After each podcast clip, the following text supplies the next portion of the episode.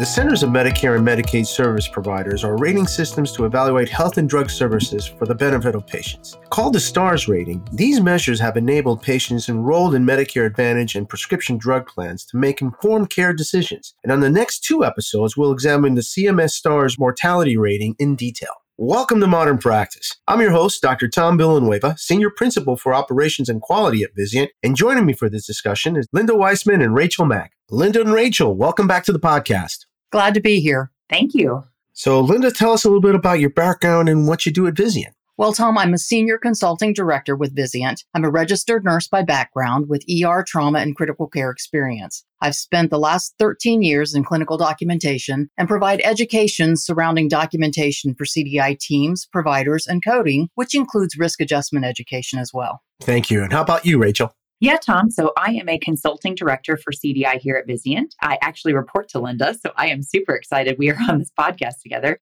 I am also a registered nurse by background. My experience is in CVICU and ICU. I've been in CDI since 2012, done a little bit of everything in CDI, and have been with Vizient since 2020. And we go around the country improving CDI programs and CDI process.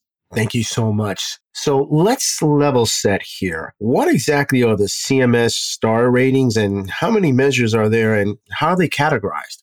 The 2023 overall star rating selects 47 of the more than 100 measures CMS publicly reports on. They report on care compare and divides them into five measure groups. Those are mortality, safety of care, readmission, patient experience, and timely and effective care. So, for the purposes of this particular episode, let's concentrate on mortality, which you both know is an area of a lot of interest in me. So, what are the specific qualifications for this metric? The CMS STARS mortality condition categories are for Medicare patients 65 years and older. They have to be enrolled in a Medicare fee for service, Part A and B, for the 12 months prior to the date of admission and not transferred from another acute care facility. The only caveat being with CABG, the only procedural category which specifies if a patient has a CABG at a hospital A and is transferred to hospital B and then expires. The mortality is charged to the transferring facility as they are the hospital that performed the procedure and not the receiving facility. In all of the other measures, it's the receiving facility that will be accredited to that mortality for that condition category. And I think interesting to most other national quality scores, what's the measure time? The metric is measured over what time period? I'll take this one. This is, and I believe, Linda, please correct me if I'm wrong, this is a 30 day standardized mortality measure. That is correct. And then I believe there's also, it's a rolling metric over five years. That is correct. So I think that's actually important for many of our members to realize that even though you may be doing quality work now and having some improvement, it's going to take at least five years to start seeing a change in the metric itself. Yes, it's certainly not going to happen overnight. Are there anything that excludes you from the mortality metric? How about placing the patient in hospice? Placing a patient in hospice care does exclude that mortality from the condition category. So, yes, hospice would be an exclusion category. So, what are the mortality conditions categories? The mortality condition categories contain AMI, congestive heart failure, stroke, COPD, and the procedural category of CABG. Pneumonia is also a mortality condition category, but it has been excluded for the years of 2022 and 2023 due to COVID. When do you think it's going to be reinstated? I'm guessing, Tom, and this is pure speculation, that it will be back in full force in 2024. So, Linda, Rachel, you hit on what was included in the mortality criteria, but I think it's important to be some clarity in what's excluded. Well, I think Rachel and I can share this question, Tom. Exclusion criteria includes inconsistent or unreliable demographic information, which includes age and gender, discharged against medical advice, enrolled in a Medicare hospice program, and a patient discharged alive on the day of admission or the following calendar day. And Rachel, do you want to elaborate on any of this for us? I do. Mine gets in a little bit more in the weeds, Linda. So sorry about that. So for AMI, and many of the coder and CDI specialists listening on the call absolutely know this, AMI is a little bit interesting. You can end up in an MIDRG without an MI being your principal diagnosis, which is just a little bit weird. So let's say you've got a patient who comes in and they are in atrial fibrillation, and we do a lot of care for that. They seem to be doing well. And then on hospital day two or three, they start getting chest pain, their troponin levels rise, and let's say they get diagnosed with either a non STEMI, a STEMI, or a type 2 MI. Even if those diagnoses are documented or queried for and they are final coded as not POA due to our very specific coding guidelines, that case will go to an MI DRG. So I think it's super important for our listeners to know those particular cases, those don't count in the AMI CMS STARS cohort inclusions. Your principal diagnosis must be a non STEMI or a STEMI in order to fall into the CMS STARS bucket for this measure. And then, Tom and Linda, I have a little bit more about heart failure and COPD as well. Please.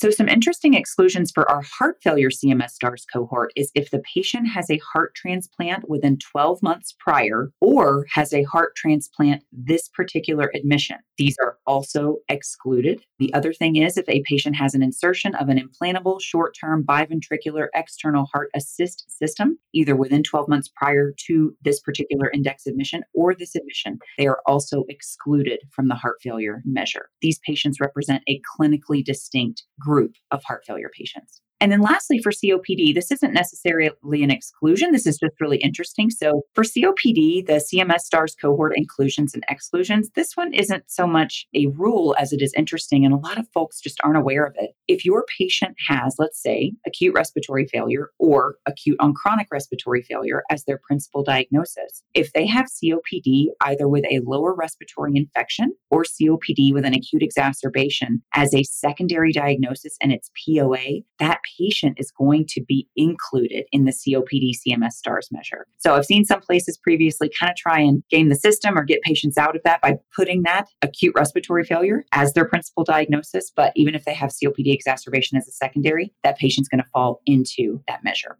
Linda, you and I have worked at several locations where members actually struggle, particularly with heart failure patients. We've approached certain areas where there was an issue specifically with non-compliance among patients. Do you have any feedback on that?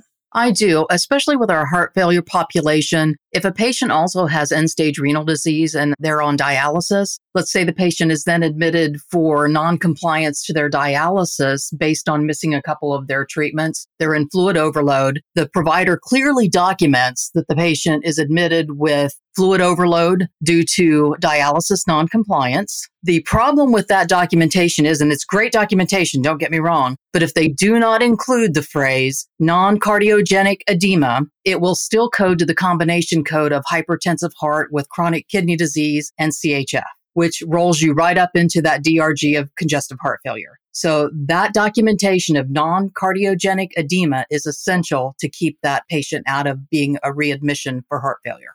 Some feedback that you and I have also received is where the patient has a history of heart failure, but didn't exactly die from heart failure. It was from another cause. Can you comment to that? Yes, that again is basically that we have to monitor the clinical conditions and the clinical criteria in the record and make sure that we are coding those charts to the correct principal diagnosis. If there are more than one diagnosis that meet the definition of principal diagnosis and we're equally treating those conditions, any of those can be sequenced as our principal diagnosis. A lot of coding teams will look at that relative weight and want to get the largest reimbursement, which is part of their job, but not understanding that we're going to be penalized on the back end and that money is going to be removed from the hospital. So we really need to be cognitive of what is documented in the record and what meets the definition of principal diagnosis.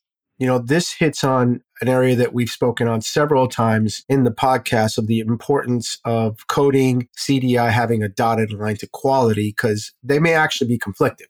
That's correct. They could. We have to understand that our coders are not clinical by background. So to them, they're following the coding guidelines that they have in place. And it's up to our clinical documentation and our providers and our nursing staff to all make sure our documentation is clear and correct. Linda and Rachel, great discussion, and we'll continue our discussion on the next episode. And to our listeners, you can contact Rachel and Linda at their email addresses in the resource section of our podcast page. And if you have any questions pertaining to modern practice or simply want to send us your comments, please contact me at our email, modernpracticepodcast at vizientinc.com. We've posted a link in our resource section. And please join us for other Modern Practice podcasts. Subscribe today, like us, or send us your comments. I'm Dr. Tom Villanueva. Thank you so much for listening.